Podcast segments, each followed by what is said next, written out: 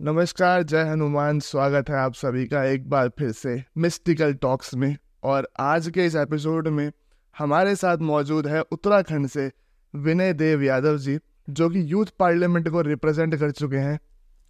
तो विनय भाई, सबसे पहले तो आपका बहुत बहुत स्वागत है। आपका और आपके तमाम दर्शकों का और आपने जो एक मुहिम शुरू की है, उसके लिए भी आपको बहुत बहुत शुभकामनाएँ।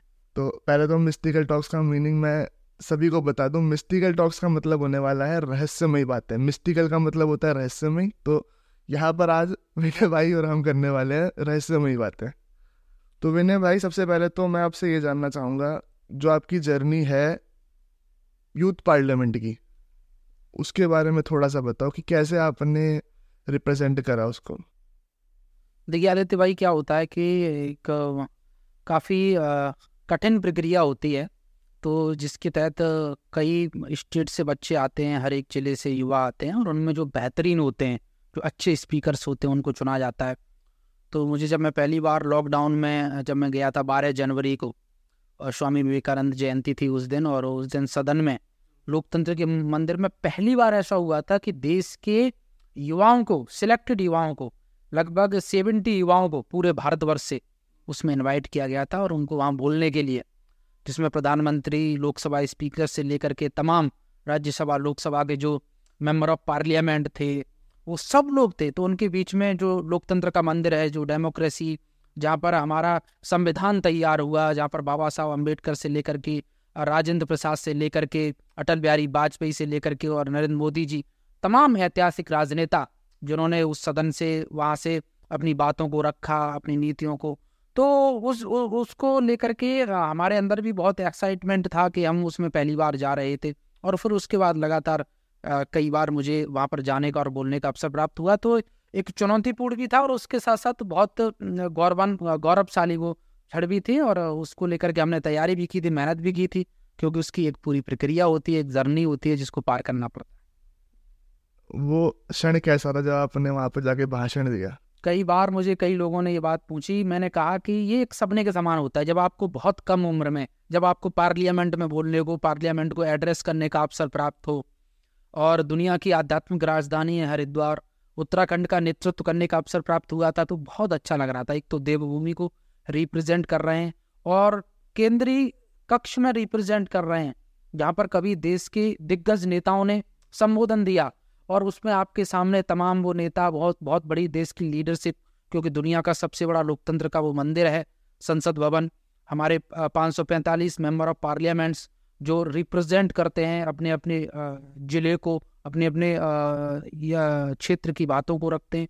तो बहुत गौरवशाली क्षण था जब हम स्वामी विवेकानंद के ऊपर हमें बोलने का, उनकी बातों को, क्योंकि वो स्वामी विवेकानंद युवाओं के आदर्श रहे हैं तो उन पर बोलने का और पूरे भारत देश के युवाओं को वहाँ पर रिप्रेजेंट करने का जब मौका मिलता है तो बहुत गौरवशाली क्षण होते हैं और हम अपने आप को सौभाग्यशाली समझते हैं कि हमें देश के यशस्वी प्रधानमंत्री जी ने ये अवसर दिया कि हम सदन में अपनी बात और अपने देश की युवाओं की बात वहाँ पर रख सकें। अभी आपने स्वामी विवेकानंद जी का ज़िक्र किया। वो सबसे बड़े आइकन माने जाते हैं। थोड़ा सा उनके बारे में बताएँगे आप? जो कि जो कि हम अगर देखें तो हमने बहुत कम पढ़ा है उनके बारे में स्कूलों में। स्वामी विवेकानंद यूँ तो बहुत अल्प आयु में इस दुनिया को अलविदा कह गए। लेकिन जितना समय उन्होंने इस सृष्टि पर दिया वर्ल्ड रिलीजियस पार्लियामेंट के अंदर उनका उद्बोधन अमेरिका शिकागो की धरती पर, पूरी दुनिया के लिए आदर्श बन गया। सिस्टर्स एंड ब्रदर्स के साथ उन्होंने जब संबोधित किया भाइयों बहनों पहले तो जिस टाइम पे इस्लाम हमारे यहाँ तेज़ी के साथ धर्मांतरण चला रहा था, हमारे यहाँ जिस तरी, जिस तरीके से परिवर्तित, परिवर्तन हमको किया गया और उसमें सबसे ज़्यादा जो टारगेट हमारी चीज़ों को किया गया, वो सनातन को किया गया, संस्कृति को किया गया। तो जो इस्लामिक इतिहास हमारे यहाँ रहा, जो मुगलों ने आक्रमण किया था, उसमें हमारी संस्कृति, आप देखिएगा, स्वामी विवेकानंद ने आपने बात कही तो मैं आपको अतीत में ले जाता हूँ। ईरान, इराक, तिब्बत, पाकिस्तान से लेकर के गंदार तक भारत का चक्रवर्ती साम्राज्य था। हमारी सीमाएँ पूरे वर्ल्ड के जो देश हैं, आज मुल्क हैं, उन देशों को छूती थी। लेकिन जब हम गुलामी की प्रतनता हमने जेल 200 वर्षों की, हम गुलामी के कालखंड में गए तो वो सारी संस्कृति, वो सारी चीज़ें हमारी टूट गई। स्वामी विवेकानंद ने जब एड्रेस किया शिकागो सम्मेलन को, वहाँ पर वर्ल्ड रिलीजन्स पार्लियामेंट को तो उन्होंने कहा कि भारत देश दुनिया का एकमात्र ऐसा देश है जिसने पूरे विश्व के सभी धर्मों के सताए हुए लोगों को अपने देश में शरण दी है। हम मानवता को पोषित करने वाले लोग हैं। भले ही जिन लोगों ने सबसे पहले हमारे ऊपर हिंसा की हथियार उठाया, हमें मारा, लेकिन फिर भी उन लोगों को पूरे वर्ल्ड के मुल्कों में सताया गया, लेकिन फिर भी हमने उन लोगों को अपने भारत देश में शरण दी है। हम वसुदेव कुटुम्बकम की बात करते हैं, हम भाईचारे की बात करते हैं, हम सद्भाव की बात करते हैं, हम हम सबके साथ भाईचारे की बात करते हैं और उनके उन शब्दों को सहजता के साथ पूरी दुनिया ने सराहा, स्वीकार भी किया और खड़े होकर के उनके स्वागत के लिए लगातार तालियाँ बजती रहीं। पूरा ऑडिटोरियम गुंजमान हो गया और स्वामी विवेकानंद जब शिकागो के लिए जा रहे थे, जब वो समुद्री मार्ग से यात्रा कर रहे थे तो उनके पास बहुत ज़्यादा पैसा नहीं था, बहुत ज़्यादा फंड नहीं था। अभाव पीड़ाओं और संघर्षों में बड़े, लेकिन भगवे का सम्मान आज हम इसलिए करते हैं, आज हम भगवे की इसलिए बात करते हैं कि भगवे के ही दम पर पूरे दुनिया में भारत ने विश्व गुरु की छवि स्थापित की है। हम विश्व गुरु कभी भी, और स्वामी विवेकानंद ने भी इस बात को कहा कि तलवार की धार पर हम कभी भी शांति स्थापित नहीं कर सकते। शांति स्थापित की जा सकती है तो प्रेम के दम पर। और वही कारण है कि हमने कभी भी, हमने पूरी दुनिया को अगर जीता है तो हथियारों के दम पे नहीं जीता। हमने पूरी दुनिया को प्रेम के बल पर जीता है और पूरी दुनिया को अगर शांति चाहिए तो यही एक मार्ग है भारत के पास कि हम सब एकजुट होकर के एक मार्ग पर आ जाएँ। खून खराबे में कुछ नहीं है। शांति की बात करेंगे, भाईचारे की बात करेंगे तो पूरी दुनिया के लिए शांति का मार्ग प्रशस्त हो सकता तो यहाँ से आगे बढ़ते हुए थोड़ा सा मैं आपके जीवन के उद्देश्य को जानना चाहता हूँ। आदित्य जी, चूँकि आप तो कई पर्सनलिटी के इंटरव्यू करते रहते हैं और मैं तो खुद आपका फ़ैन हूँ, ऐसी बात नहीं, आपकी जर्नी के बारे में मैंने बहुत सारे आपके अध्यात्म पर जो आपके व्यू हैं, पॉइंट ऑफ़ व्यू है आपका एनालिसिस है, वो सुना है। मैं तो चाहता हूँ कि मैं एक सफल नागरिक बन सकूँ। और मैं इस बात को इसलिए नहीं कहूँगा क्योंकि बहुत सारे लोग मुझे राजनीति से जोड़ करके देखते हैं। तो हमारा उद्देश्य ये है कि राजनीति कोई बुरी चीज़ नहीं है। वर्तमान परिदृश्य में आज राजनीति का जो परसेप्शन पूरे देश के अंदर बनाया है, वो कुछ लोगों ने बनाया है, वो पाँच से दस परसेंट लोगों ने बनाया है, सब लोगों ने नहीं बनाया। राजनीति का मतलब है नेतृत्व करना। नेतृत्व कैसा होना चाहिए? सात्विक नेतृत्व होना चाहिए। समाज के विकास के लिए, युवाओं के विकास के लिए, गरीब, मजदूर और सोचित, वंचित जो तबका है, उसकी आवाज़ बन करके अगर आप किसी विशेष वर्ग का युवाओं का, किसी सोसाइटी का आप नेतृत्व कर रहे हैं तो उसको राजनीति का रूप दिया जाता है। राजनीति खराब नहीं है। मैं चाहता हूँ कि मैं एक ऐसा नेतृत्व कर सकूँ जिसमें शोषित पीड़ित, वंचित, अभाव ऐसा वर्ग जहाँ पर रोटी, कपड़ा, मकान की संसाधनों की जिनको ज़रूरत है और वो संसाधनों, वो संसाधन उन लोगों तक नहीं पहुँच पा रहे हैं। तो उन लोगों की आवाज़ को अगर हम लोकतंत्र के मंदिर में, अगर हम विधानसभा में रखते हैं और उनका नेतृत्व कर पा, कर पाते हैं, उनकी हक की लड़ाई लड़ते हैं, उनको उनके हक दिलाते हैं, जिन हकों से वो वंचित है तो मैं समझता हूँ कि वो नेतृत्व करने की हमारी मंशा हमेशा से रही है। अब उसको आप भले राजनीति का आप रूप दे दें, उसको आप नेतृत्व का रूप दे दें, उसको आप किसी और सोसाइटी का नेतृत्व का आप रूप रूप दे दें तो वो एक एक अलग अलग शब्दावली हो सकती है। लेकिन मैं चाहता हूँ कि एक अच्छे व्यक्तित्व के रूप में मैं खुद को प्रतिष्ठापित कर, करूँ और उसके लिए मैं लगातार संघर्ष कर। तो विनय जैसे भी पॉलिटिक्स की थोड़ी सी चर्चा चल रही है तो मैं थोड़ा सा बेरोजगारी के ऊपर जानना चाहता हूँ। जैसे कि अभी आप बेरोजगारी के ऊपर आप काफ़ी बात करते हो इसलिए तो बेरोजगारी को कैसे कम किया जा सकता है? नहीं, निश्चित तौर पर आदित्य जी, आपने अच्छा प्रश्न किया। बेरोजगारी को लेकर मैं ये कहना चाहता हूँ कि जब हम धर्म की बात करते हैं, जब हम हिंदू मुसलमान की बात करते हैं, जब हम कहते हैं कि राम मंदिर बनना चाहिए तो लेकिन ये कहीं ना कहीं आज भी मूलभूत सुविधाओं से हम वंचित हैं। मुझे पता है कि श्रम ब्यूरो आयोग की रिपोर्ट के तो हालाँकि आंकड़े नहीं मिलते हैं, क्योंकि वो श्रम ब्यूरो आयोग की रिपोर्ट ने पिछले चार पाँच साल से आंकड़े नहीं दिए। लेकिन पिछले कोरोना के कालखंड में देश के दो करोड़ लोगों के हाथों से रोज़गार छिना। नौकरियाँ गई। प्रत्यक्ष और परोक्ष रूप से उसमें गवर्नमेंट सेक्टर में बहुत कम रहा, एक से दो परसेंट, लेकिन जो प्राइवेट सेक्टर रहा, उनमें जॉब जॉब तेज़ी के साथ गिरी। तो इससे अंदाज़ा ये लगाया जाता है कि एक तो जनसंख्या तेज़ी के साथ बढ़ रही है, पैंसठ फ़ीसदी से ज़्यादा आबादी हमारे देश में युवाओं की है। ऐसे में सरकार को चाहिए कि हम युवाओं के लिए रोज़गार के संसाधन क्रिएट करें। चाहे वो छोटे छोटे लघु उद्योग, कुटीर उद्योगों के माध्यम से हों, चाहे वो प्राइवेट सेक्टर में नई कंपनियों के निवेश को ला करके हों, चाहे वो गवर्नमेंट सेक्टर में हों, हमें युवाओं को रोज़गार के साथ तेज़ी के साथ जोड़ने की आज आवश्यकता है और इस तथ्य को बिल्कुल भी नकारा नहीं जा सकता है कि इस देश के सामने रोज़गार एक बहुत बड़ा संकट है, चुनौती है। इक्कीसवीं सदी की जब हम बात करते हैं, पाँच ट्रिलियन अमेरिकी डॉलर की अर्थव्यवस्था की हम बात करते हैं, उसमें आज भी इस देश के बहुत सारे नौजवान हैं, जिनके पास अच्छी तालीम है बड़ी बड़ी डिग्रियाँ हैं। उन्होंने इंजीनियरिंग के क्षेत्र में, मेडिकल के क्षेत्र में अच्छी डिग्रियाँ तो हासिल कर ली हैं, लेकिन जॉब्स नहीं है। आज जब कोई एक वैकेंसी किसी स्टेट के अंदर सौ वैकेंसी निकलती है तो उसमें दस लाख, बीस लाख लोग आवेदन करते हैं। हम कितने लोगों को रोज़गार दे पाएँगे? बहुत बड़ा हमारा देश है, लेकिन बहुत बड़ा संकट है। हम तेज़ी के साथ युवाओं को रोज़गार सेक्टर में जोड़ने की दिशा में अपनी प्रतिबद्धता दिखाएँ, और इसमें ये ज़िम्मेदारी सिर्फ़ और सिर्फ़ केंद्र सरकार की नहीं है, बल्कि ग्राउंड स्तर पर भी जो विधानसभा में जो लोग काम कर रहे हैं, जो जनप्रतिनिधि हैं, वो भी इस चीज़ को सुनिश्चित करें कि जो हम करप्शन के तहत बहुत सारी नौकरियाँ हैं, जो भेंट चल जाती हैं करप्शन की जिसमें अच्छे जो पढ़ले, जो नौजवान बाहर शहरों में तैयारियाँ करते हैं, वो उससे वंचित रह जाते हैं।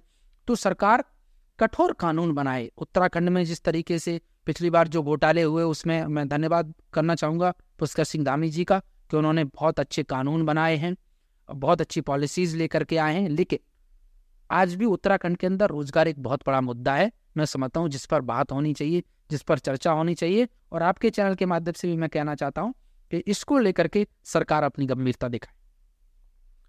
बेरोजगार से थोड़ा सा ऊपर एक महँगाई का भी मुद्दा है। महँगाई तो निश्चित तौर पर महँगाई मैं चाहता हूँ कि देखो सबसे बड़ी बात क्या है कि महँगाई की मार किस पे पड़ती है? जो निम्न तबका है जो दो वक्त की रोटी कमाने के लिए मजदूरी करता है पूरे दिन अब उसको भी सिलेंडर खरीदना है तो अगर वो सिलेंडर हज़ार रुपए से ज़्यादा का खरीदेगा तो निश्चित तौर पर वो कैसे अपने आप को एडजस्ट करेगा? क्योंकि उसको रूम का रेंट देने के लिए भी उसके लिए पंद्रह सौ रुपये बहुत होते हैं। तो पंद्रह सौ रुपये वो एफर्ड नहीं कर सकता है रूम, क्योंकि वो आठ घंटे मेहनत कर रहा है, फिर उसको तीन सौ, चार सौ रुपये की दिहाड़ी मिल रही है। तो मैंने कहा, जो अमीर ज़्यादा हैं, जो एक ऐसा वर्ग है इस देश के अंदर, जिसको कोई फ़र्क नहीं पड़ता, आप सिलेंडर दो हज़ार का करो तो तीन हज़ार का करो तो वो तब भी खरीद लेगा। लेकिन जो, क्योंकि हमारी इकोनॉमी है, वो बेस्ड है एग्रीकल्चर पर। इस देश की अर्थव्यवस्था सत्तर फ़ीसदी से ज़्यादा किसानों के ऊपर निर्भर है। अगर किसान खेती करना बंद कर देता है, मजदूर काम करना बंद कर देता है तो इस देश की आर्थिक अर्थव्यवस्था चरमरा सकती है। भारत देश के सामने बहुत बड़ा आर्थिक संकट आ सकता है।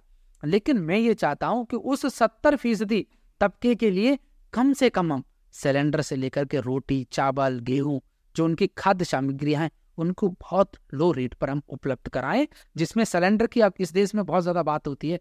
पेट्रोल, डीजल की इसमें बात होती है। देखो, जो व्यक्ति कार खरीद सकता है, वो व्यक्ति पेट्रोल भी डला सकते हैं, चाहे पेट्रोल दो सौ रुपये महँगी हो जाए। लेकिन जो व्यक्ति इंजन चला करके अपने खेत में पानी लगाता है, सिंचाई करता है, उसके लिए लागत निकालना बहुत ज़्यादा मतलब मुश्किल का काम होता है। इसलिए मैं हमेशा से बात कहता हूँ कि जो लोग कारों में चल रहे हैं, वो कभी भी बात नहीं करेंगे कि भाई पेट्रोल इतनी महँगी कौन होगी। इसकी मार पड़ती है निचले तबके पर, जो गाँव में रहता है।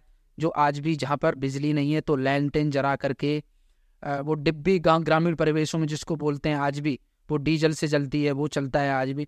तो जो नि, जो निचला तबका है वो कहीं ना कहीं महँगाई की चपेट में आता है। मैं चाहता हूँ कि सरकार इसको संज्ञान में ले कि जो निचला तबका है वहाँ पर महँगाई की मार ना पड़े और कम से कम पेट्रोल डीजल और खाद्य सामग्री और रसोई सिलेंडर ये चार पाँच चीज़ें ऐसी हैं जो निम्न तबके को बहुत कम मूल्य पर उपलब्ध हो। और इसको ले, इसके लिए सरकार को चाहे अपने आर्थिक वित्तीय जो उनका बजट होता है, उसमें सुधार करना पड़े, आप करिएगा। आपको अगर उसके लिए जो भी पॉलिसीज़ लेके आनी पड़ सकती हैं, आप करिएगा। लेकिन मैं एक बात हमेशा से कहता हूँ कि जब भी हम भारत देश, हम कितने भी विश्व गुरु की बात करें, हम किस, कितनी भी पाँच ट्रिलियन अमेरिकी डॉलरी अर्थव्यवस्था की बात करें, लेकिन जब तक इस देश के अंदर एक भी गरीब व्यक्ति भूखा सोएगा तब तक हम विश्व गुरु नहीं बन सकते। मेरे राउंड खड़े हो रहे हैं धीरे धीरे ना। इसके साथ ही से आप युवाओं के ऊपर बहुत बात करते हो। और युवाओं को समर्थक भी बहुत देते हो। जितना मैंने देखा है आपको ऑब्ज़र्व किया तो युवाओं की भूमिका कैसी है लोकतंत्र के अंदर? देखिए लोकतंत्र में युवाओं की भूमिका आज बहुत ज़्यादा ज़रूरी हो गई है। क्योंकि मैंने जितना देखा है ना बहुत सारे युवा तो वोट भी डालने नहीं नहीं वही मैं कह रहा हूँ। देखिए हम दुनिया के सबसे बड़े लोकतांत्रिक देश हैं। हमारे पास जो आबादी है उसमें सबसे ज़्यादा आबादी युवाओं की है। तो युवाओं की भूमिका बहुत महत्वपूर्ण हो जाती है। लेकिन आज युवा मैं देखता हूँ कि जब राजनीति की बात आती है कुछ कुछ पेरेंट्स भी नहीं चाहते कि उनके युवा राजनीति में जाएँ। राजनीति में अपनी भूमिका सुनिश्चित की, क्योंकि राजनीतिक पैमाने आज बहुत ज़्यादा देश के अंदर अच्छे नहीं है। तो वो नहीं चाहते कि उनके युवाओं को कहीं ना कहीं जो एक तरीके से हवा है, वो राजनीति की लगे। लेकिन मैं एक चीज़ ज़रूर कहना चाहता हूँ कि अगर इस देश का नौजवान नहीं बोलेगा, नहीं जागेगा, अपनी बातों को नहीं रखेगा, वो नहीं लोकतंत्र में जाकर के अपने विधानसभा को, अपने ज़िले को रिप्रेजेंट करेगा तो इस देश की स्थिति और ज़्यादा खराब हो जाएगी। क्योंकि युवाओं के ऊपर, युवाओं के कंधों पर इस देश का भार है और हम लोगों को अपनी भूमिका सुनिश्चित करनी होगी। आज हम देखते हैं कि हम पार्टियों के विभिन्न जो पार्टियाँ उनके अपने राजनीतिक स्वार्थ के लिए, अपने व्यक्तिगत स्वार्थ के लिए उनके डंडे झंडे तले आ जाते हैं।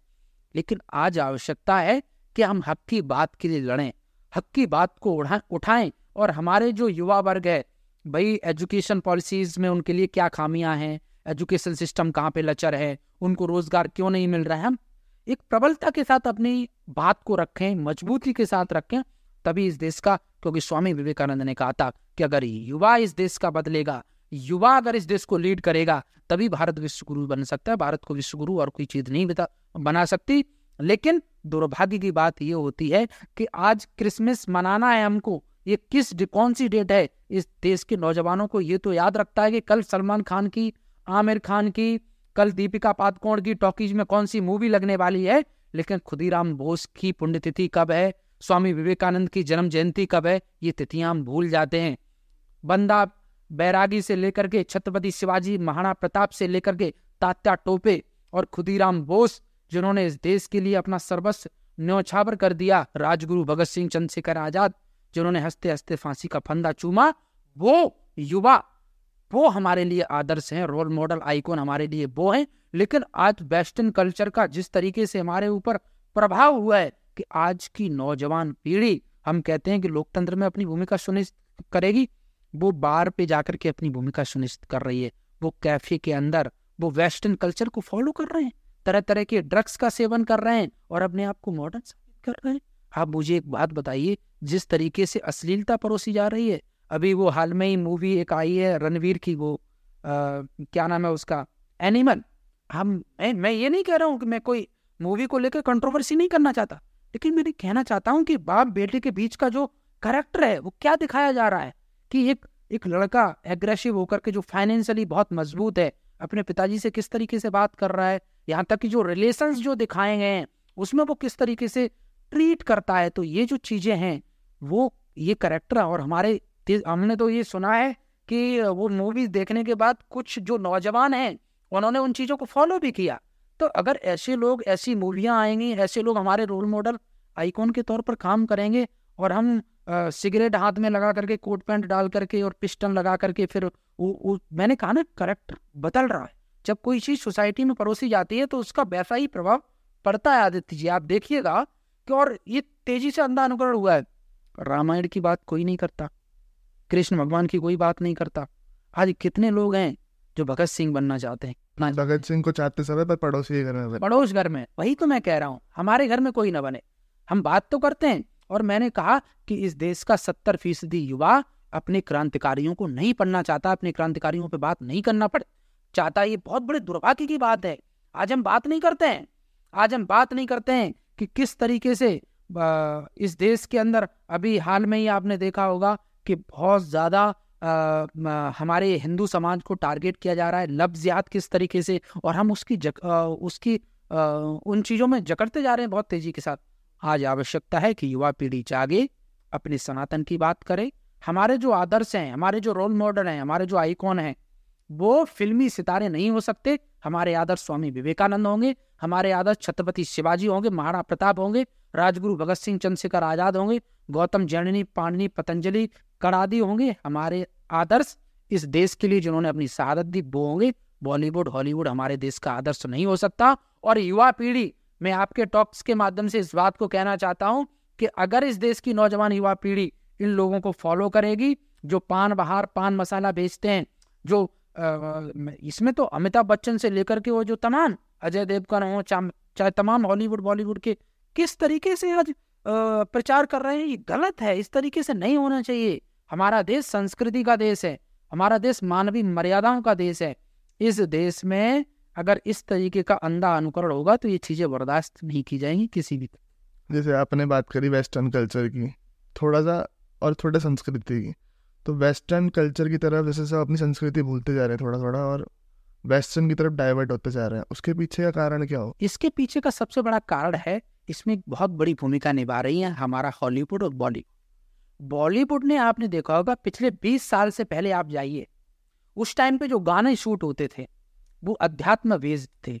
वो आ, गाने हनुमान जी पे थे राम जी पे थे लेकिन आजकल के गाने हनी सिंह के गाने आप देख लीजिए मैं नाम नहीं लेना चाहूँगा लेकिन किस तरीके से दो बोतल रोज का काम मेरा रोज का इस टाइप की जो गाने हैं इन्होंने हमारे कल्चर को पूरी तरीके से डाइवर्ट किया है। और कहीं ना कहीं अगर आप देखोगे तो जो हम काफ़ी सारी देखते हैं मतलब वीडियोस अब ऋषिकेश हमारे पास पड़ता है ऋषिकेश वगैरह तो वहाँ सारे फॉरनर्स आपको मिलेंगे जो अब सनातन को अपना रहे हैं। मैंने कहा कि वेस्टर्न कल्चर के लोग हमें अपनाना चाहते हैं हमारी संस्कृति से जुड़ना चाहते हैं लेकिन हमको ऐसा लगता है कि जो अंग्रेजियत है वो अंग्रेजियत हम लोगों से बहुत ज़्यादा अच्छी है एक हीन भावना। मैकौले वाली हीन भावना हमारे युवाओं के अंदर युवतियों के अंदर इस तरीके से डाल दी गई है जिसका हम अंधा अनुकरण करते चले जा रहे हैं। और मैं आपको एक बात कहना चाहता हूँ। हमारे देश का जो नौजवान युवा पीढ़ी है, आज हम किसको फॉलो करते हैं? मलाइका अरोड़ा को फॉलो कर फॉलो करते हैं। आज हम दीपिका पादुकोण को फॉलो करते हैं। आज हम कटना कैफ को फॉलो करते हैं। लेकिन इस देश की नारी शक्ति रानी लक्ष्मीबाई को, जीजाबाई को, मीराबाई को फॉलो नहीं करती है। क्यों नहीं करती है? आज अश्लीलता के नाम पर जिस तरीके से, चाहे वो इंस्टाग्राम हो, चाहे वो और सोशल मीडिया इन्फ्लुएंसर के नाम पे, आपको क्या लग रहा है? आप नग्नता परोस करके क्या मैसेज देना चाहते हैं? वो झांसी की रानी, जिसने अंग्रेज़ों से लोहा लिया, अपने बेटे को पीठ पर लात करके अंग्रेज़ों से लड़ती रही, उसका आधा सर धड़ से अलग हो गया। उसने इस देश को क्रांतिकारी सूत्र दिए। वो हमारी आदर्श है।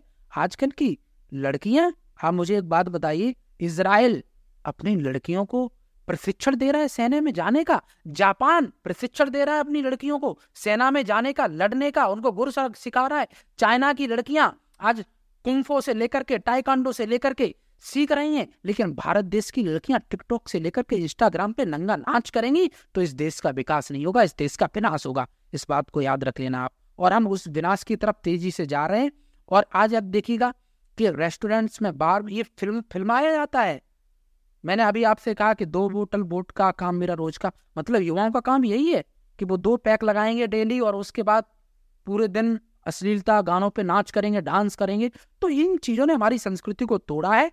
वेस्टर्न कल्चर आज भी हमें फॉलो करना चाहता है, लेकिन हम खुद और हमको एक आज आज अंग्रेज़ी बोलने को बहुत बड़ा प्राउड फील मानते हैं। हर देश अपनी भाषा में बात करता है। चाइना के लोग चाइनीज़ बोलते हैं, जापान के लोग अपनी जैपनीज बोलते हैं अमेरिका के लोग अपनी भाषा में बात करते हैं। हर देश और यहाँ तक इस्लामिक जो मुल्क हैं, वो अपनी भाषा में बात करते हैं।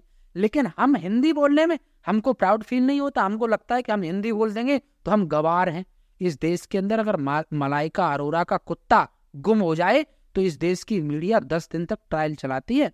लेकिन उसी देश के अंदर अगर हम लोग, हमारे भारत देश की सनातन को मानने वाला कोई हिंदी फेस्टिवल हो तो उसको कवरेज भी नहीं मिलती। इस देश के अंदर बहुत बुरी हालत है। हिंदी पर गर्व होना चाहिए। हिंदी हमारा स्वाभिमान है। हम अपनी भाषा में बात करें और जिसको अगर हमसे बात करनी है तो हमारे यहाँ आए, हमारी हिंदी सीखे और बात करें। हम उनकी अंग्रेजियत को, मैं ये नहीं चाहता अंग्रेज़ी भाषा गलत है। ग्लोबली दृष्टि से बहुत अच्छा है नॉलेज होनी चाहिए, लेकिन थोपी नहीं जानी चाहिए। कक्षा एक की किताब में ट्विंकल ट्विंकल लिटिल स्टार पढ़ाया जाता है। उसी वक्ते को श्रीमद भगवत गीता क्यों नहीं पढ़ाई जाती? रामचरित मानस की चौपाइयाँ क्यों नहीं पढ़ाई जाती? उपनिषद क्यों नहीं पढ़ाया जाता है? भारत के छह दर्शन क्यों नहीं पढ़ाए जाते? ये बहुत बड़ा प्रश्न है। ये होना चाहिए एजुकेशन पॉलिसी में। 2009 में सीबीएसई में वैदिक एजुकेशन के चैप्टर्स पढ़ाए जा रहे थे, लेकिन उनको निकाल दिया और जिस साल निकाला, उसी साल यूएनएसको ने ऋग्वेद की पांडुलिपियों को अपने शब्द को उसमें जगह दी। वेस्टर्न कल्चर तो अपना रहा है। लेकिन हम उसको दरकिनार कर रहे हैं। हम कोई भी स्कूल में आप जाओगे ना मैं क्योंकि मैं खुद स्कूल से पढ़ा हुआ हम्म। कि वहाँ पे आप अगर हिंदी में बात करते हो तो टीचर डांट देती है मतलब talk in English talk in English. बिल्कुल। और घरों में अगर रिश्तेदार आते हैं तो मम्मी कहती है कि बेटा इंग्लिश की पोइम सुनाओ। आज दिन तक आप देखिएगा कि किसी मम्मी ने ये नहीं कहा बेटा रिश्तेदार आए हुए मामा आए हुए फूफा आए हुए चाचा आए हुए बेटा एक हिंदी की पोइम सुनाओ। बेटा, एक रामचरित मानस की चौपाई सुनाओ। बेटा, श्रीमद भगवत गीता का श्लोक सुनाओ।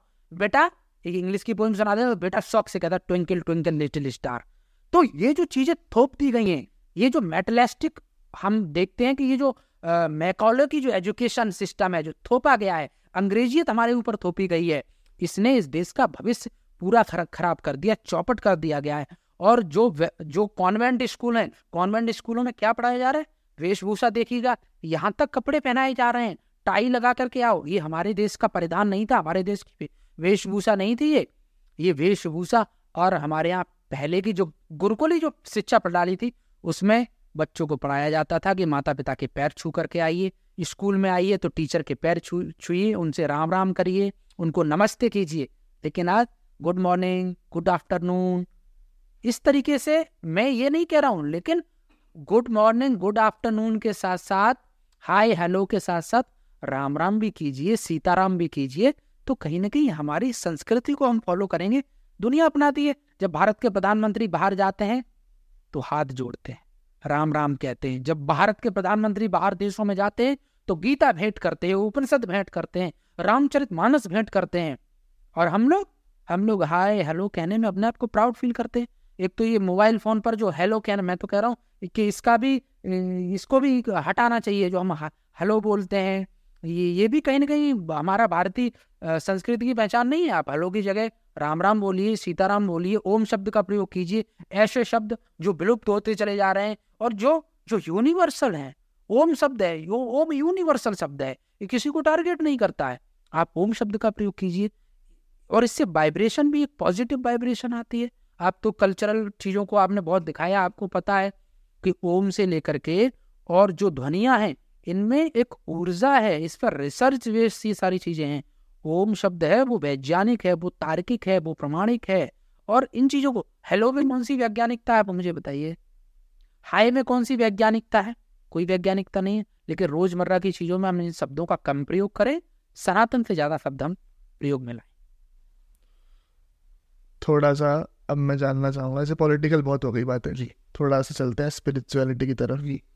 तो आपकी नज़र में अध्यात्म क्या है? मेरी नज़र में अध्यात्म जो व्यक्ति को शांति दे जो पीस दे जो व्यक्ति को मानव से महामानव बनाने की दिशा में आगे ले जाए। हमारी नज़र में अध्यात्म ये है कि हम हिंसा से दूर रहें। हमारी नज़र में अध्यात्म वो है कि एक व्यक्ति जो अपना काम पूरी ईमानदारी के साथ करके शाम को घर जाता है तो उसको ये नहीं लगता कि आज हमने पूरे दिन में कुछ गलत किया। आज की भाग दौड़ भरी ज़िंदगी से बाहर निकल करके हम भगवान राम को याद करते हैं, गंगा के किनारे बैठ करके हम ओम का जाप करते हैं, हम गहरी लंबी श्वास लेते हैं और अपने अंतकरण में, अपने ईश्वर की चेतना को याद करते हैं कि कहीं पूरे दिन में हमसे कुछ गलत काम तो नहीं हुए, कुछ कोई भूल तो नहीं हुई। वो हमारी दृष्टि से अध्यात्म है। तो विनय जी इसको आगे बढ़ाते हुए अध्यात्म में आपकी अध्यात्म की जर्नी के बारे में थोड़ा सा बताएँ। देखिए मुझे अध्यात्म से बहुत विशेष लगाव बचपन से रहा। मतलब मंदिरों के प्रति आध्यात्मिक जो जगह हैं उनके प्रति जैसे देवभूमि हो गई और अयोध्या हो गई मथुरा हो गई ऐसे स्थानों के प्रति हमारा लगाव हमेशा से रहा हरिद्वार से पैदा हुए। नहीं नहीं मेरा मेरा जन्म है वो उत्तर प्रदेश का। अच्छा। मेरा जन्म उत्तर प्रदेश का है। जन्म भूमि मेरी उत्तर प्रदेश है, कर्म भूमि मेरी हरिद्वार, उत्तराखंड देवी भूमि है। और आध्यात्मिक, हम, मुझे हमेशा से और इसीलिए आपने देखा होगा कि मेरी जो शिक्षा हुई वो पतंजलि योगपीठ में हुई, गुरुकुल कांगड़ी में हुई, गुरुकुल से मेरी शिक्षा हुई। तो अध्यात्म के प्रति हमारा हमेशा से लगाव रहा है और मैं समझता हूँ इस चीज़ को मैं प्रैक्टिकली बोल रहा हूँ कि अध्यात्म से व्यक्ति जुड़ करके इस समाज का कई गुना ज़्यादा उपकार कर सकता है। स्वामी श्रद्धानंद, स्वामी विवेकानंद, महर्षि दयानंद से लेकर के और जिन्होंने राम राज्य की बात की, जिन्होंने राम राज्य की कल्पना करी, जो लोग अध्यात्म से जुड़े, मोदी जी को आप ले लो। मोदी जी के अंदर ऊर्जा आप देखो। सुबह योग जो व्यक्ति करता है, ध्यान जो व्यक्ति करता है मेडिटेशन करता है, उसमें आध्यात्मिक पावर होती है। ये बात को मैं प्रैक्टिकली प्रैक्टिकली इस बात को कह रहा हूँ कि जब हम श्वासों पर ध्यान केंद्रित करते हैं, जब हम योग में जाते हैं तो कहीं ना कहीं हम उच्च चेतना के साथ हम जुड़ते हैं ब्रह्मांडी चेतना के साथ जुड़ते हैं। तो जो एक पॉजिटिव एनर्जी है उसके साथ जब हमारा संग्रह होता है सामंजस्य होता है तो निश्चित तौर पर हम और भी बेहतर कर पाते हैं मेंटली इसी को आगे बढ़ाते हुए थोड़ा सा ऐसा कोई मोमेंट था लाइफ में जो आप बहुत ज़्यादा डिप्रेस हाँ एक बार हुआ है। दरअसल उस टाइम पे क्या था कि मैं बहुत ज़्यादा कोई ऐसा कोई क्रिटिकल सिचुएशन तो आई नहीं कभी भी ऐसी, जब जिसमें मैं बहुत ज़्यादा डिप्रेशन में हुआ हूँ। हाँ लेकिन एक बार क्या हुआ था कि मैं परेशान था, कुछ चीज़ें ऐसी थी अपने करियर को ही लेकर के, जिसमें मुझे समझ में नहीं आ रहा था कि क्या करना चाहिए। और बहुत ज़्यादा आहत भी था मैं, क्योंकि मुझे बहुत ज़्यादा अपॉर्चुनिटी नहीं मिल रही थी, बहुत ज़्यादा मंच नहीं मिल रहे थे एक समय ऐसा था। बोलने में तो मैं बहुत ज़्यादा अच्छा था बेहतरीन करता था, बोलता भी था। लेकिन होता है ना कभी कभी आप बहुत अच्छा जैसे आप एक अच्छा स्पोर्ट्स मैन है, क्रिकेट अच्छी खेलता है, लेकिन उसको मौके नहीं मिल रहे हैं। सब आप मोहम्मद समी को देख लीजिए, वो डिप्रेशन में चले गए थे, एक समय ऐसा हुआ कि वो, उनको ऐसा लगा कि अब तो कैरियर ख़त्म हो गया। बहुत सारे ऐसे क्रिकेटर भी रहे हैं एज ए बहुत सारे ऐसे पॉलिटिशियन भी रहे हैं एज ए कुछ एक्टर भी ऐसे रहे हैं। तो यही होता है, एक समय ऐसा आया लॉकडाउन का ये टाइम था। लॉकडाउन में कहूँ जा, कहीं जा नहीं सकते थे। और मैं उत्तराखंड में ही था, मुझे पता है, लेकिन मैं बहुत ज़्यादा परेशान था क्योंकि मुझे ऐसा लग रहा था कि कोविड के पास बहुत सारी चीज़ें अस्त, व्यस्त होंगी, चुनौतियाँ बढ़ जाएँगी, मंच नहीं मिल रहे हैं तो कहीं ना कहीं प्रतिभा को निखारने के लिए भी वो संभावनाएँ नहीं रहेंगी। तो उस टाइम पे मैं करीब एक एक महीने के लिए बहुत ज़्यादा डिप्रेशन में था, बहुत ज़्यादा स्ट्रेस में था, बहुत ज़्यादा मेरे मेरे ऊपर तनाव था, लेकिन धीरे धीरे मैं उससे बाहर निकला बाहर निकलने के लिए मैंने पॉजिटिव मैंने कहा, जब भी आप स्ट्रेस में हो, जब भी आप तनाव में हो तो खुद को पॉजिटिव रखिए और भविष्य की संभावनाओं के बारे में सोचिए और जिसमें आप बेहतर हो, उसको आप पॉलिश करिए और भरोसा रखिए कि आपके अंदर जो टैलेंट है, आप उसको पॉलिश करिए। वो टैलेंट आपको आज नहीं तो कल आगे बढ़ाएगा। तो आप उस स्ट्रेस से, उस डिप्रेशन से आप ज़रूर बाहर निकलेंगे। बसरते आपको पॉजिटिव सकारात्मक रहना पड़ेगा, क्योंकि डिप्रेशन चुनौतियाँ हमेशा लंबे समय तक नहीं रहती है। अंधेरा है, उसका एक समय सीमा है दस बारह घंटे। सुबह सूरज उगना है, यही होता है, ये जीवन का चक्र है। और ये चीज़, जीवन में जब तक ये चीज़ें नहीं होंगी, तब तक आप आगे नहीं बढ़ पाएँगे। अंधेरा से ही आप उजाले की अनुभूति कर सकते हैं। तो अभाव जो होता है ना, इंसान को बहुत कुछ सिखाता है। ज़िंदगी में अभाव नहीं होगा, संघर्ष नहीं होगा तो आप आगे नहीं बढ़ पाएँगे। संघर्ष ज़िंदगी में बहुत ज़रूरी है, लेकिन संघर्ष से हारना नहीं है। संघर्ष से सीख लेकर के आगे बढ़ जाना है तो आप ज़िंदगी में सफल हो जाए जैसे कोई व्यक्ति डिप्रेस्ड अगर है तो उसको अध्यात्म कितना सहायता सहायता करता है तनाव वाले व्यक्ति को अध्यात्म ही निकाल सकता है। वह सरते उसको अध्यात्म को ऑब्ज़र्व करना पड़ेगा, अध्यात्म में घुसना पड़ेगा। जब कोई व्यक्ति तनाव में है, महर्षि पतंजलि ने अष्टांग योग, यम, नियम, आसन, प्राणायाम प्रत्यार धारणा, ध्यान, समाधि की बात कही है। और उन्होंने कहा, अगर हम यम, नियम का पालन करते, धारणा, ध्यान, समाधि।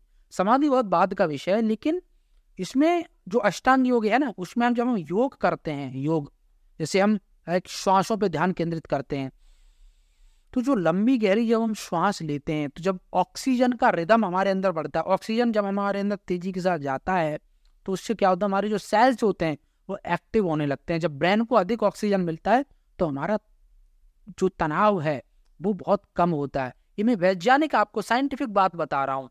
और जब हम ध्यान में बैठते हैं ये ध्यान मुद्रा है। जब हम ध्यान मुद्रा लगाते हैं तो ध्यान मुद्रा में कहीं ना कहीं हम आध्यात्मिक चेतना के साथ जुड़ जाते हैं। तो ध्यान करें, प्राणायाम करें, आध्यात्मिक पुस्तकें पढ़ें, आध्यात्मिक प्रवचन सुने, आध्यात्मिक सॉन्ग सुने, इससे कहीं ना कहीं हम स्ट्रेस को काफ़ी हद तक कम कर सकते हैं। और ये तो साइंटिफिक रिसर्च है। ये रिसर्च, आप तो भारतीय लैबों में भी ये रिसर्च हो रही है। योग गुरु बाबा रामदेव जी, आचार्य बालकृष्ण जी डेली हमेशा इस पर बोलते हैं, इन विषयों पर बोलते हैं कि हम योग को अपने जीवन में अपनाएँ। आप बताइए, आचार्य बालकृष्ण जी महाराज हैं, चौबीस घंटे काम करते रहते हैं। बहुत कम आपने देखा होगा, आप बाबा रामदेव, इतनी एनर्जी इन लोगों के अंदर कहाँ से आ रही है? क्योंकि इन्होंने आध्यात्मिक पक्ष को साधा हुआ है। ये व्यक्ति आध्यात्मिक क्षेत्रों से निकले हुए हैं, गुरुकुल से निकले हुए योग, ध्यान, धारणा, समाधि करते हैं, उसका अनुभव करते हैं तो ये लोग इतना मेहनत कर पा रहे हैं, इतना आगे जा पा रहे हैं। तो ये चीज़ हमें सिखाती है। और हरिद्वार के लोगों को सीख लेना चाहिए कि योग करने वाला व्यक्ति दुनिया का सबसे बड़ा अंपायर खड़ा कर कर सकता है। योग करने वाला व्यक्ति दुनिया का सबसे बड़ा बिज़नेस मैन बनने के साथ साथ एक बहुत बड़ा गुरु बन सकता है बिज़नेस गुरु बन सकता है आइकन बन सकता है, एक बहुत बड़ा रिच मैन बन सकता है आचार्य बालकृष्ण जी। हमारे सामने उदाहरण है ये व्यक्ति जिन्होंने योग के दम पर इतना बड़ा साम्राज्य खड़ा कर दिया, आध्यात्म में पावर है। बशर्ते अध्यात्म को हमें प्रैक्टिकली अनुभव करने की। किसी ने कह दिया कि अध्यात्म में पावर है? नहीं। उसको प्रैक्टिकल जियो। उसको अनुभव करो तो आपको पता चलेगा कि वाकई में अध्यात्म प्रैक्टिकली इंसान के मेंटली और फिजिकली बॉडी पे काम करता है इम्पैक्ट करता है। कभी आपने किसी एनर्जी को फील किया है? कोई पैरानॉर्मल मैं पैरानॉर्मल एनर्जी तो अब भी फील करता हूँ। और मैं झूठ नहीं बोलूँगा। मैं ऐसा मानता हूँ कि सकारात्मक, नकारात्मक दोनों ही चीज़ों का आविर्भाव होता है। जब हम पैरानॉर्मल एक्टिविटीज़ की बात करते हैं, यद्यपि वो एग्जिस्ट करती है कि नहीं करती है, ये तो आज भी संशय का विषय है। ईश्वरी सत्ता एग्जिस्ट करती है, नहीं करती है, आज भी इसके प्रत्यक्ष प्रमाण तो नहीं है। लेकिन एक आस्था का विषय है। ऐसे ही आपने देखा होगा कि बहुत सारे जो अघोरी इत्यादि होते हैं, वो जो मंत्रों की जो विद्याएँ हैं, वो रात में कुल संसार में, यद्यपि वो चीज़ें कितनी सही हैं झूठ हैं, लेकिन हम उनको सही भी नहीं कह सकते, झूठ भी नहीं कह सकते। मैंने कई बार हमको जब हम रात में अकेले होते हैं कहीं सुसान जगह पर होते हैं, या हम लाइक अपने कमरे में ही कभी अकेले होते हैं, कोई शमशान घाट होता है, जब वहाँ पे हम अकेले जाते हैं तो हमको लगता है कि कोई एबनॉर्मल एक्टिविटीज़ है। लाइक भूत भूत शब्द अस्तित्व में क्यों आया? जो जितने भी शब्द इस इन्वायरमेंट में अस्तित्व में हैं, इसका मतलब यह है कि उनकी एनर्जी इस ब्रह्मांड में एग्जिस्ट करती है जिस तरीके से गॉड भगवान एग्जिस्ट करता है। लेकिन गॉड को जिस तरीके से अभी तक किसी ने गॉड को का प्रत्यक्षीकरण नहीं किया कोई इंसान ये नहीं कह सकता कि हमने साक्षात्कार भगवान को देखा। ऐसे ही कोई व्यक्ति ये नहीं कह सकता कि मैंने साक्षात्कार सा, मतलब सीधे तौर पे भूत को देखा या किसी पैरानॉर्मल एक्टिविटीज़ को देखा क्योंकि ये जो एनर्जी है ये अदृश्य फॉर्मेट में हमेशा से रहती है। इनका हम, हमने इनका ज़िक्र हाँ इसके लिए दो ही चीज़ हो सकती है। या तो हम उस लेवल पे जाएँ, साधना में जाएँ, उन चीज़ों में जाएँ तो हमको ये चीज़ें महसूस होंगी। लेकिन सामान्य जो व्यक्ति हैं, उनकी दिनचर्या में इन चीज़ों को हम सिर्फ़ और सिर्फ़ भय के रूप में फॉलो कर सकते हैं। लेकिन मैं ऐसा मानता हूँ कि पैरानॉर्मल एक्टिविटीज़ जो होती है, वो होती ज़रूर है, लेकिन वो सूक्ष्म रूप में होती है। लेकिन अगर उसका प्रत्यक्षीकरण करना है तो वो हम लोगों के वश की बात नहीं, मैं समझता हूँ वो साधना का विषय हो सकता है, वो तंत्र विद्या का विषय हो सकता है तो उस पर मैं नहीं जाऊँगा। लेकिन हाँ कई बार मुझे डर की अनुभूति ज़रूर हुई है बहुत बार। बचपन में तो बहुत डरते थे, हम लोग सभी लोग डरते हैं। कोई कह देता है, बेटा, यहाँ मत जाइए, भूत आ जाएगा। तो बच्चे डर जाते हैं। तो होता है, जब धीरे धीरे समझ बढ़ती है, चीज़ों का एनालिसिस करते हैं तो इससे कहीं ना कहीं पर्दा हटता है, फिर समझ में आता है कि सही क्या है, गलत क्या है। लेकिन कहीं ना कहीं चीज़ें एडजस्ट करती ये बात मैं मानता हूँ। कोई स्पिरिचुअल इंसिडेंट आपके साथ ऐसा हुआ हो? आ, नहीं एक्सीडेंट तो मेरे साथ स्पिरिचुअल यही है कि जब मैं स्पिरिचुअल के बारे में जब मैंने मैं मैं मेडिटेशन करता हूँ आपको बताऊँ मैं ध्यान करता हूँ डेली दस से पंद्रह मिनट। लेकिन मैं एक चीज़ की अनुभूति करता हूँ कि जब से मैंने ध्यान करना शुरू किया है मेडिटेशन करना शुरू किया हो तब से वाकई में एक तो मेंटली मैं बहुत स्ट्रांग हुआ हूँ मेंटली मैं स्ट्रांग हुआ हूँ मैं जैसे क्रोध है, क्रोध पे नियंत्रण हो जाता है। जल्दी किसी को, किसी कोई व्यक्ति अगर आपके साथ आप गलत संबोधित कर रहा है, गलत शब्दों का प्रयोग करना है तो उसके साथ वैसे ही तरीके से रिएक्ट ना करना, ठीक है? खुद को, अपने आप को जब कोई परिस्थिति है, उसमें तेज़ी के साथ उस परिस्थिति के अनुसार ढालना, अपने आप को मज़बूत होना, चुनौतियों से लड़ने की अपने अंदर संभावनाएँ और अधिक अवसर तलाशना, खुद को तेज़ी के साथ ग्रोथ की तरफ़ ले जाना। तो मैंने प्रैक्टिकल अनुभव किया कि अध्यात्म से हम जुड़ करके तेज़ी के साथ अपना सर्वंगीण विकास करते हैं मेंटली और फिजिकली मैं इस बात को प्रैक्टिकली बोल रहा हूँ खुद के व्यक्तिगत जीवन पे भी मैंने अनुभव किया है कि हम अगर अध्यात्म की साथ जुड़ते हैं तो हमारा और ज़्यादा विकास होता है। तो थोड़ा सा बात करते हैं राम मंदिर के ऊपर। जी। तो राम मंदिर का सुन रहे हैं कि 22 जनवरी को सुनने में आ रहा है कि उसका इनॉग्रेशन होने वाला है। उस क्या बदलाव उससे होने वाला है? देखिए राम मंदिर से इस देश के अंदर बहुत बदलाव जो कुछ तथाकथित लोग ये बात कहते थे। चंद्रशेखर रावण ने इस बात कही कि राम मंदिर से क्या रोज़गार मिलेगा लोगों को? मैं ये कहता हूँ कि राम मंदिर इस देश के लाखों करोड़ों लोगों की आस्था है। राम मंदिर पिछले 500 सालों की गुलामी और जो एक करोड़ हिंदुओं का कतलाम हुआ है, आज जाकर के इस देश के लिए हज़ारों लड़ाइयाँ लड़ी गई। किस तरीके से षड्यंत्र के तहत मंदिर को तोड़ करके वहाँ पर बाबरी मस्जिद स्थापित की गई आज लाखों करोड़ों लोग इतिहास साक्षी बनेगा कि जिस का सपना देखा था भारतवासियों ने राम मंदिर का, वो सपना 22 जनवरी को जब उसका भव्य इनोग्रेशन होगा, भव्यता के साथ, वो पूरी दुनिया के साथ, पूरी दुनिया देखेगी कि हज़ारों सनातनियों ने, हज़ारों अध्यात्म को मानने वाले अनुयायियों ने अपने प्राण दे दिए, न्यौछावर कर दिया, उसका सपना साकार हो रहा है। तो राम मंदिर के साथ पूरे भारत की संस्कृति गौरवान्वित होगी, इस बात को याद रखना हमारे पास क्या है? हमारे पास तो राम मंदिर ही तो हमारी विरासत है। अयोध्या हमारी विरासत है। जब हम कहीं संस्कृति की बात करते हैं तो भगवान राम की बात करते हैं। जो भगवान राम दस लाख साल पहले जिनके सिद्धांत को आज पूरी दुनिया मानती है, जो प्रेम का, जो मानवता का पर्याय बने, उन्हीं राम मंदिर को लेकर के, उन्हीं रामलला को लेकर के, उनको बाहर टेंट में 500 सालों तक संघर्ष करना पड़ा। हम उनको मंदिर नहीं दे पाए। लेकिन एक गर्व की बात है, स्वाभिमान की बात है। और मैं कहता हूँ कि जो लोग ये कहते हैं कि राम मंदिर कौन सा रोज़गार देगा, अरे राम मंदिर, रोज़गार के लिए राम मंदिर को हम बना रहे राम मंदिर रोज़गार देगा, नहीं देगा, एक अलग विषय है। लेकिन रोम, राम मंदिर भारत के लाखों करोड़ों लोगों की आस्था का विषय है। राम अगर इस देश में रहेंगे तो ये देश रहेगा। राम रहेंगे तो इस देश की संस्कृति रहेगी। राम मंदिर रहेगा तो भारत का वैभव रहेगा। अगर राम मंदिर उजड़ जाएगा तो भारत खत्म हो जाएगा। भारत की साथ संस्कृति खत्म हो जाएगी। और इसलिए मैं चाहता हूँ, ये तो एक राम मंदिर बन रहा है भव्यता के साथ। इसका देश के यशस्वी प्रधानमंत्री का मैं धन्यवाद कहना चाहता हूँ। लेकिन आज भी जहाँ पर योगेश्वर श्री कृष्ण भगवान का जन्म हुआ, मथुरा में भी भव्यता के साथ, पूरी प्रमाणिकता के साथ उस ज़मीन पर भी मस्जिद बनी हुई है। मैं चाहता हूँ आपके माध्यम से कहना चाहता हूँ कि जो वहाँ पर जिस तरीके से रामलला को आपने विराजमान किया है, आप उसी तरीके से कृष्ण भगवान को अभी आप उनके पूरे स्वाभिमान के साथ विराजमान कीजिए।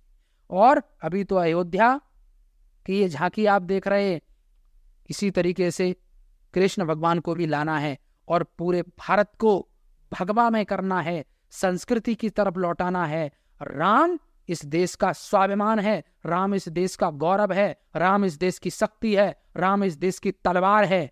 और मैं एक बात कहता हूँ, हमेशा से इस बात कहता हूँ कि राम नाम का समय अब आ गया है।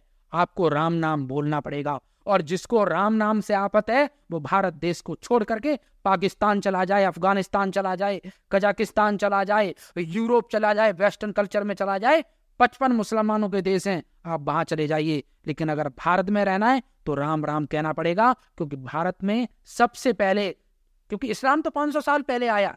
ईसाइत 2000 साल पहले आया। उससे पहले कौन था? भगवान राम ही तो थे।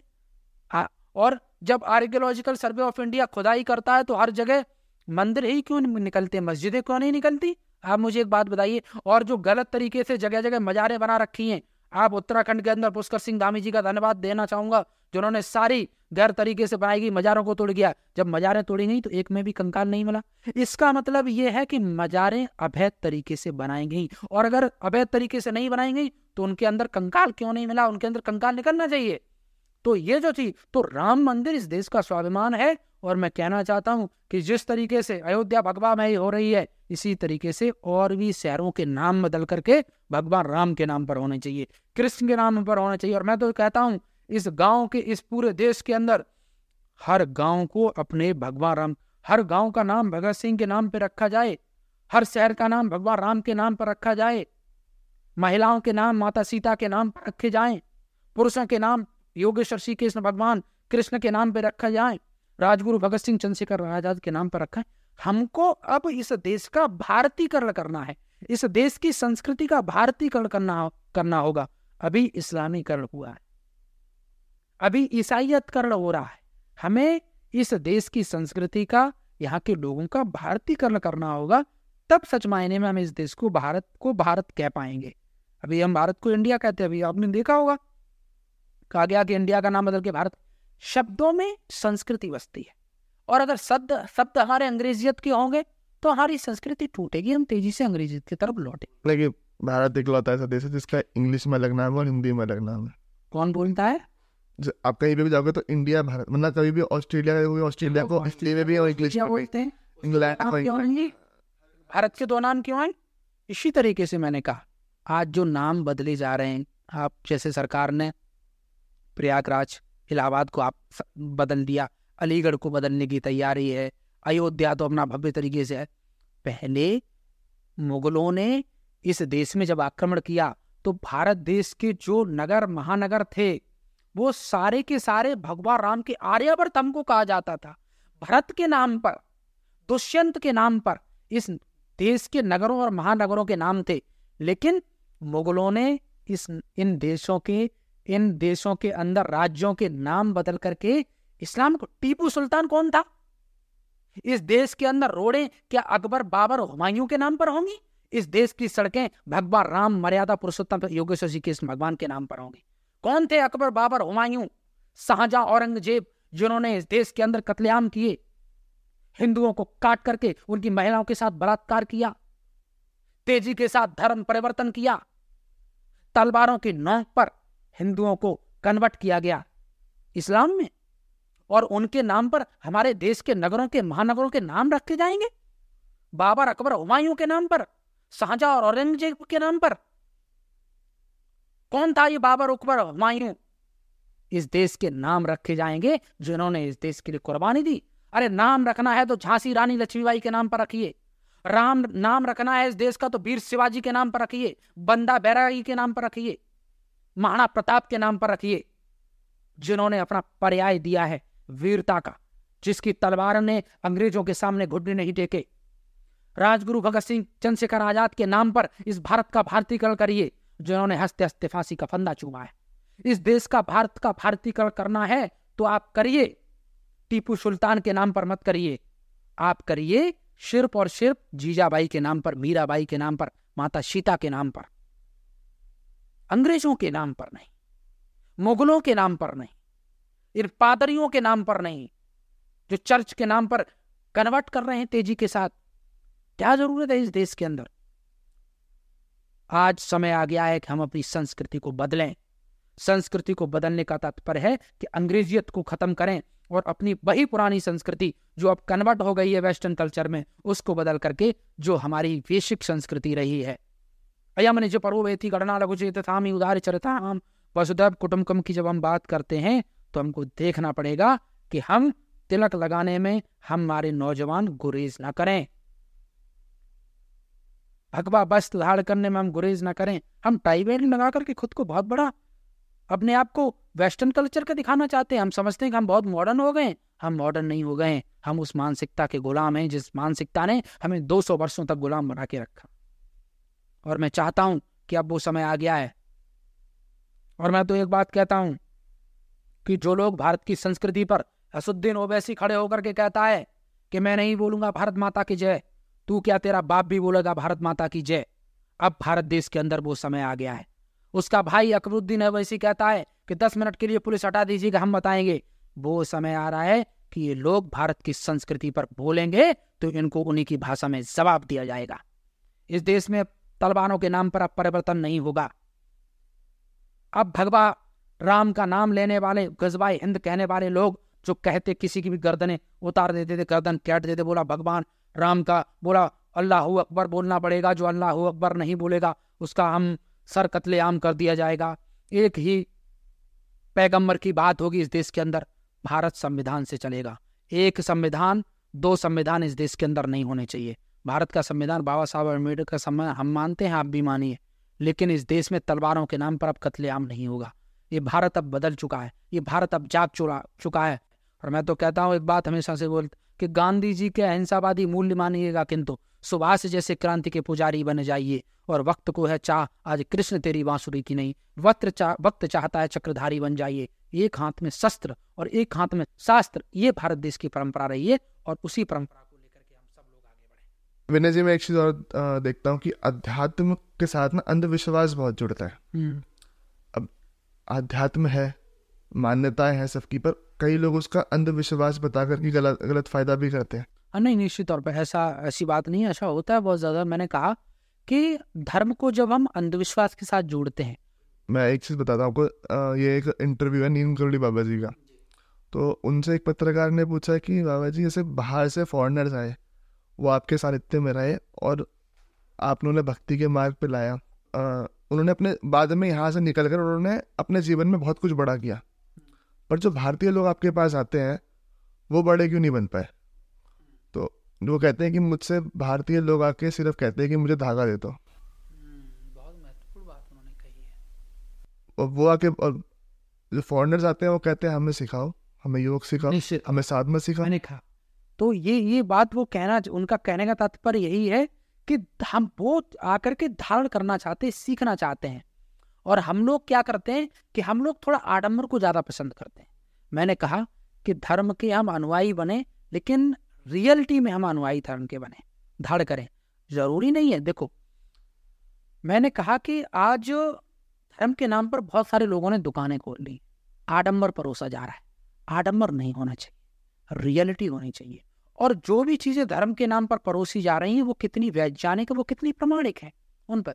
हमारे जो मंत्र हैं, वो वैज्ञानिक जो प्रामाणिक है। हमारी जो मंदिरों में आरती होती है, वो वैज्ञानिक है, प्रमाणिक है। हमारे यहाँ जो घंटा बजाया जाता है, वो प्रमाणिक है, वो वैज्ञानिक है। लेकिन कोई व्यक्ति कोई भषम लेकर के आता है और वो कहता है कि, ये ले भषम मार दी, तेरे सारे कष्ट दूर हो जाएँगे। तेरा तेरा, तेरी संतान बिगड़ी हुई है, तेरी संतान की नौकरी लग जाएगी। ले, मैं ये वशम मार देता हूँ। ये ये ये नहीं और लोग अट्रैक्ट इसकी तरफ़ इसकी तरह ज़्यादा अट्रैक्ट होते हैं।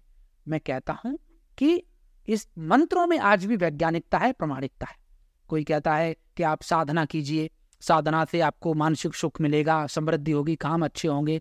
ठीक है हमारे यहाँ पूरा एक विधि है सनातन की हमारे यहाँ एक विधि है पूरी तंत्रों की। तो जो ये जो सिस्टम है जो सिस्टमेटिक चीज़ें हैं सिस्टमेटिक तंत्र है। वो कहीं ना कहीं प्रभावशाली है लेकिन बहुत ज़्यादा आडंबर के नाम पे कुछ ढोंगी पाखंडी दुकानें खोल के बैठे हैं मैं उनका समर्थन नहीं करता। हाँ जो वैज्ञानिक चीज़ें हैं संस्कृति से रिलेटेड जो प्रमाणिक है जो वेदों में लिखा है जो गीता में लिखा है जो पुराणों में लिखा है जो हमारे दर्शनों में निहित है उनको आप फॉलो करिए उन पर आप चलिए तो निश्चित तौर पर धर्म का उदय होगा और मानवता का भी उदय होगा। मतलब कहीं ना कहीं अंधविश्वास की तो जो है ना ये दुकान हाँ, बंद होनी चाहिए। अंधविश्वास की दुकान बंद होनी चाहिए प्रमाणिक वैज्ञानिक चीज़ें हैं उनकी तरफ़ ऐसे अध्यात्म भी बहुत आहत होता है।